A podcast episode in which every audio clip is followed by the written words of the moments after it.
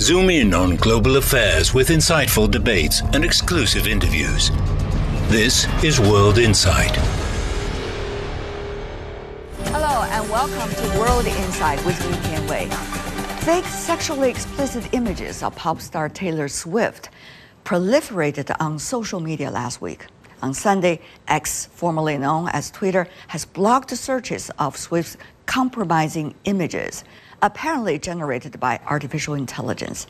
It has been reportedly viewed tens of millions of times.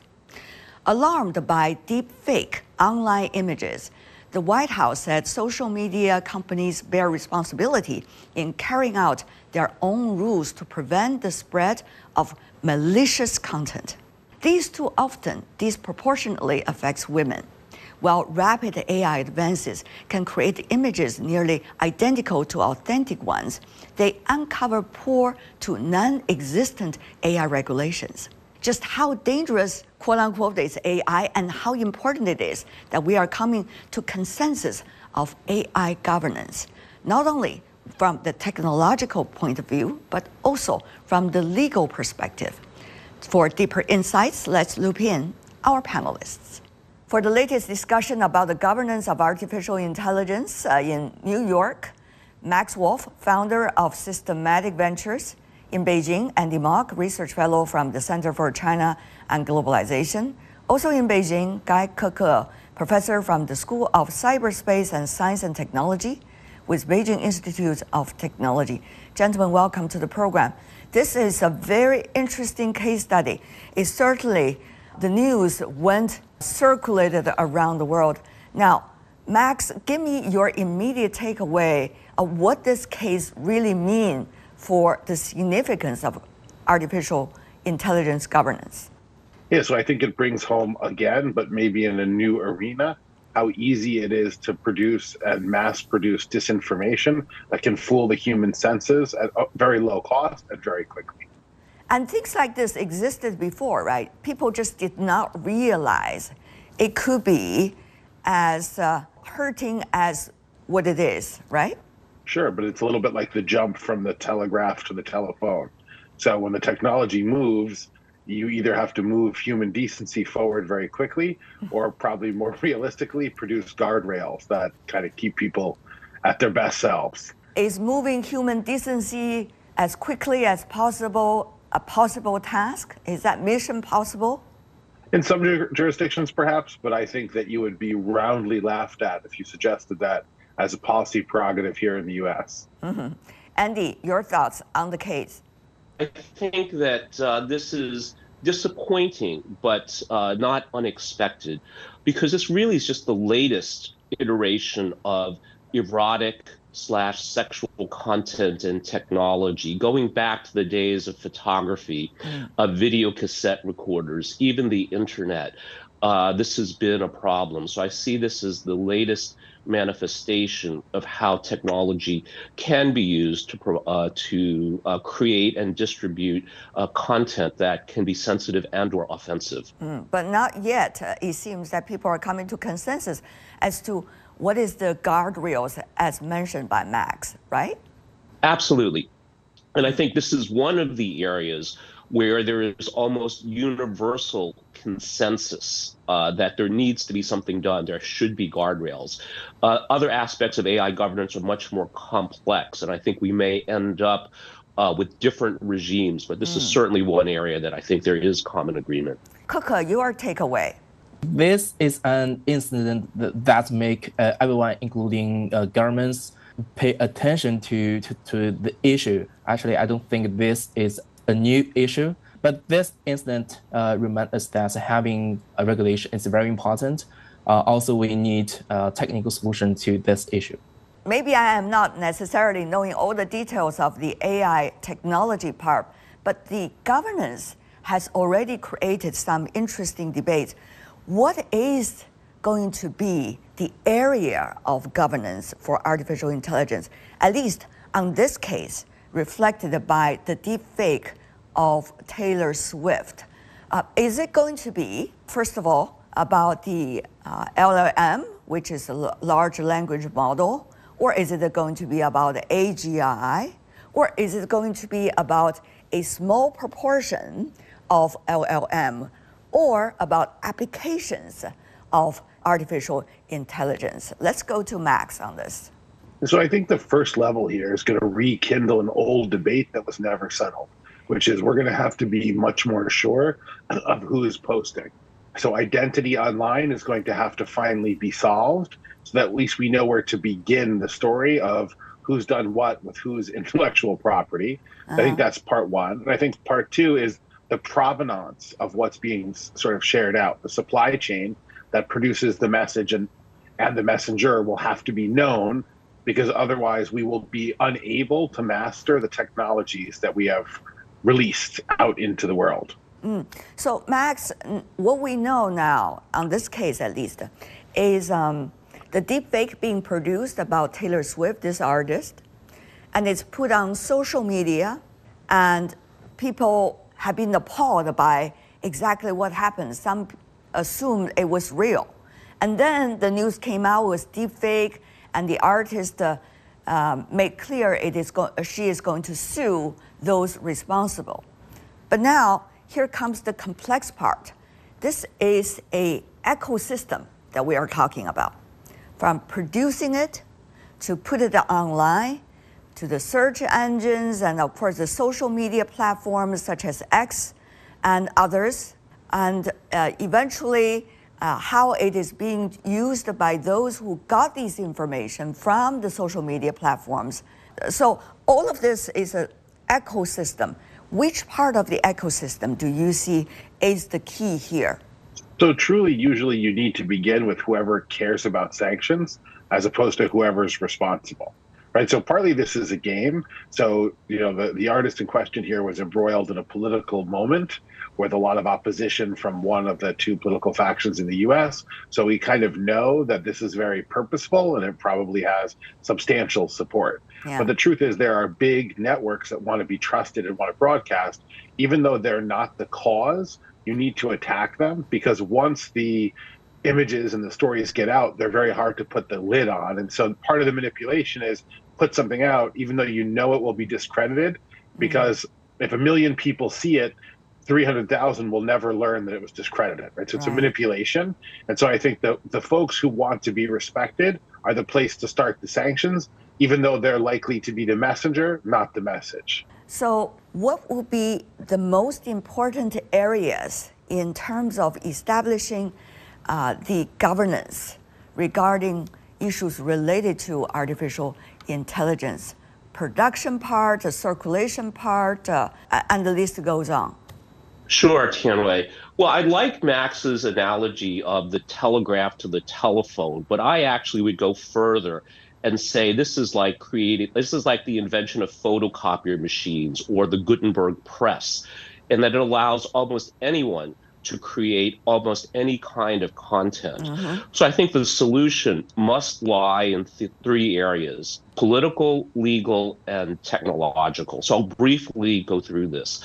So put aside the sexual content uh, with Taylor Swift, but the ability to create new kinds of content raises theoretical questions who owns your identity? Who has the right to use your identity? Who has the right to benefit from that? We can see different ways of approaching this. For example, we see legal sanctions against the producers of the content, uh, against the distributors, perhaps even the consumers of the content as well. So that's a legal question.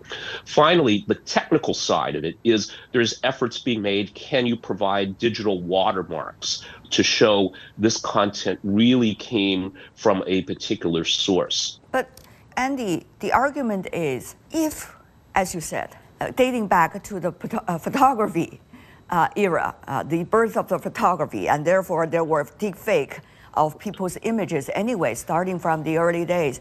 But we haven't seen those things disappear, right?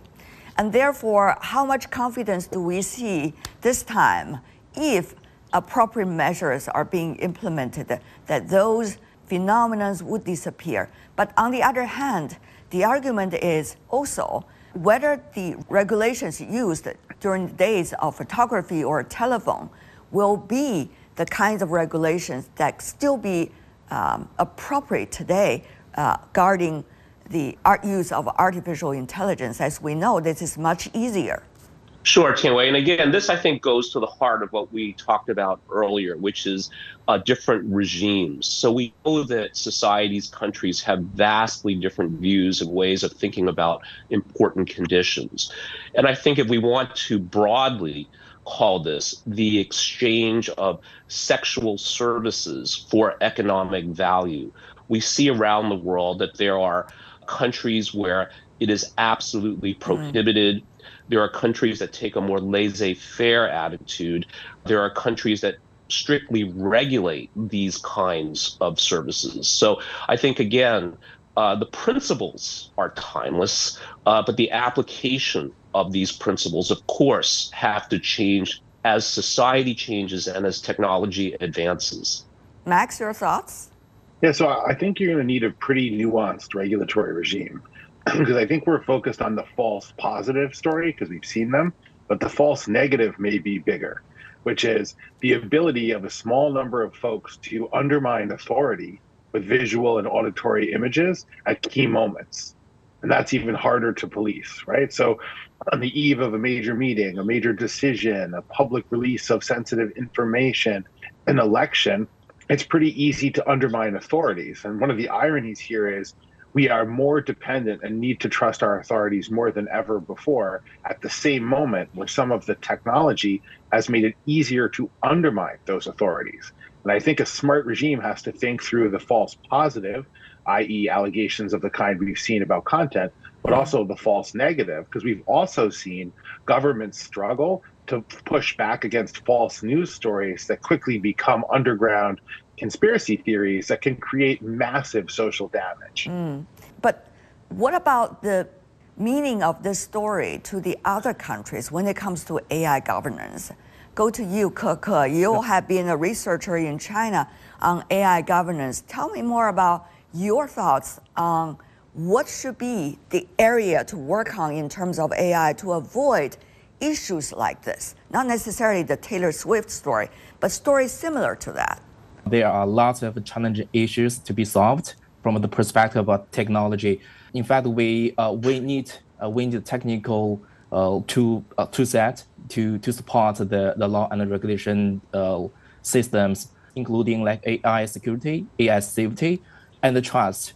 For example, I think one of the key issues in in this is that we need to identify uh, the ownership of the model um, but now the, the research is still at the very beginning stage. In this case, in this case, so we. So you uh, mean the, the user of the apps and also right. the producer of the apps? Exactly. Like okay. who has the right to use this app? If we do not have the solution for like for everyone, it's really hard for us to to track the users. That's why it's very easy for attackers to use this kind of apps to do some bad things. Uh, so this is uh, in the AI security, one of the, the issues.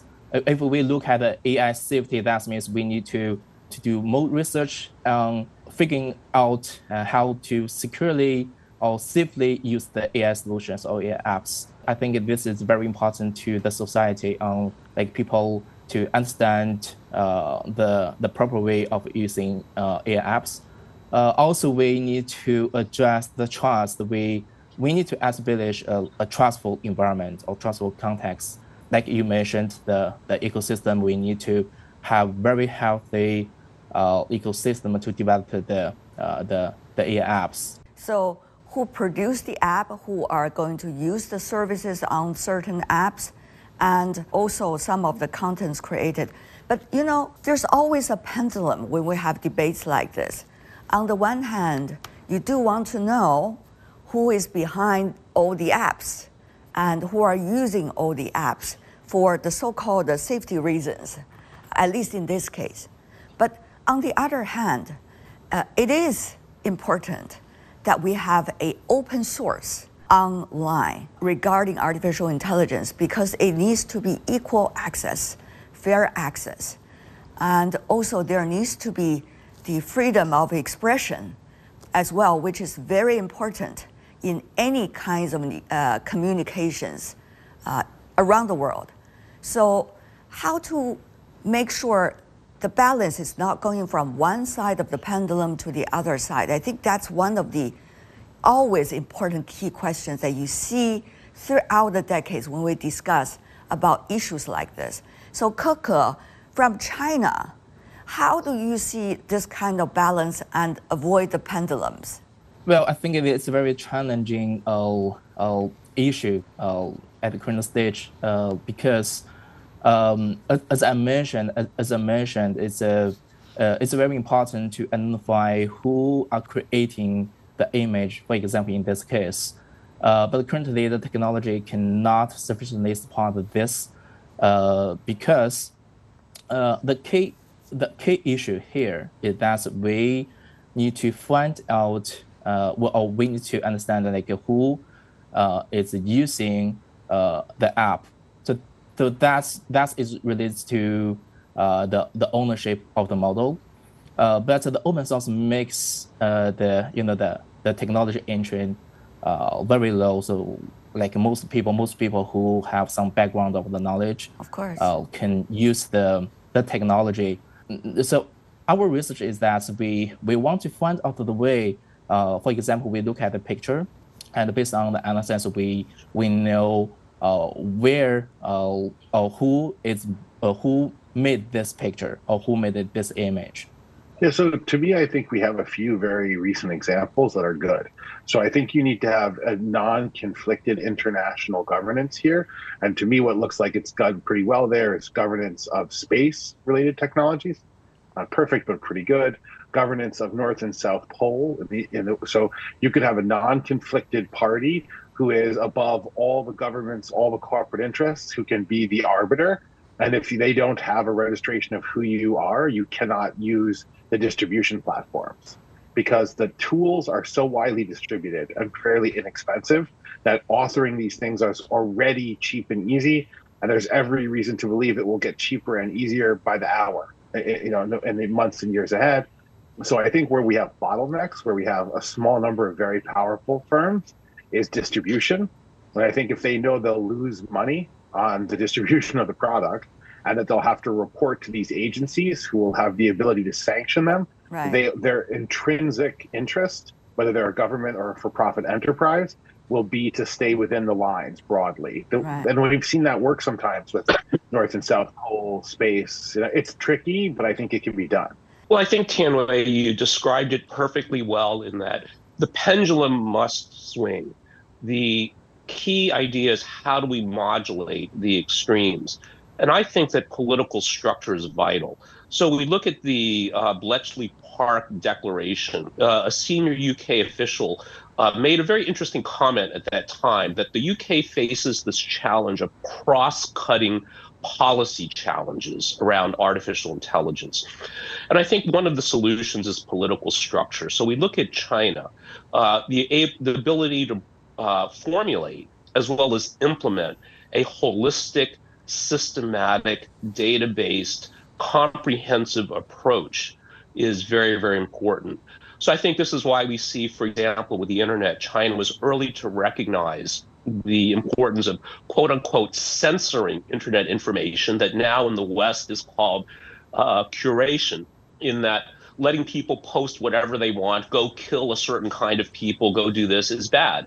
Throughout history, that legislations guardrails always tried to catch up with the latest technology development. That is just, a, it seems to be a common uh, practice uh, throughout history, whether it's printing machine or the invention of photography and telephone and, and now, you know, artificial intelligence.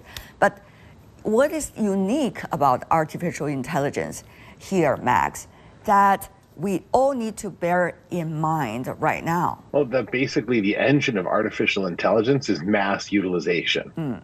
Right. And so one of the ironies of the LLM, one of the ironies of these systems is AI is only as good as the breadth of the humans training it at any given moment. So it is made up of the same stakeholders that it presently threatens. Yeah. And I think that's both the solution and the risk here, which is if you can get people off of there, then you can change the evolutionary piece. But I think there's also a tough discussion with the public and regardless of governmental type, which is we've reached the technological point yeah. where the eyes and ears, the senses that we fell back on to know the truth, are themselves less reliable. And so mm-hmm. we need to have a much deeper faith in the authorities that we can fall back upon if our eyes and ears are no longer those. Keke, now, we've been having this debate about the governance of artificial intelligence for really quite some time. Of course, uh, we have seen last year a conference being held in the UK. China also, uh, together with other players, have been debating about this, discussing as well. We also see the United Nations form a commission, uh, rather a working group, bringing all the information together and try to bring out the best advice coming from everywhere, from developing to the developed economies. But yet, we haven't seen the results. And issues like this time, deepfake of Taylor Swift, likely to be replicated or duplicated in the future if governance is not being put on the table, addressing the right issues. So, why are we so slow? Can we be faster?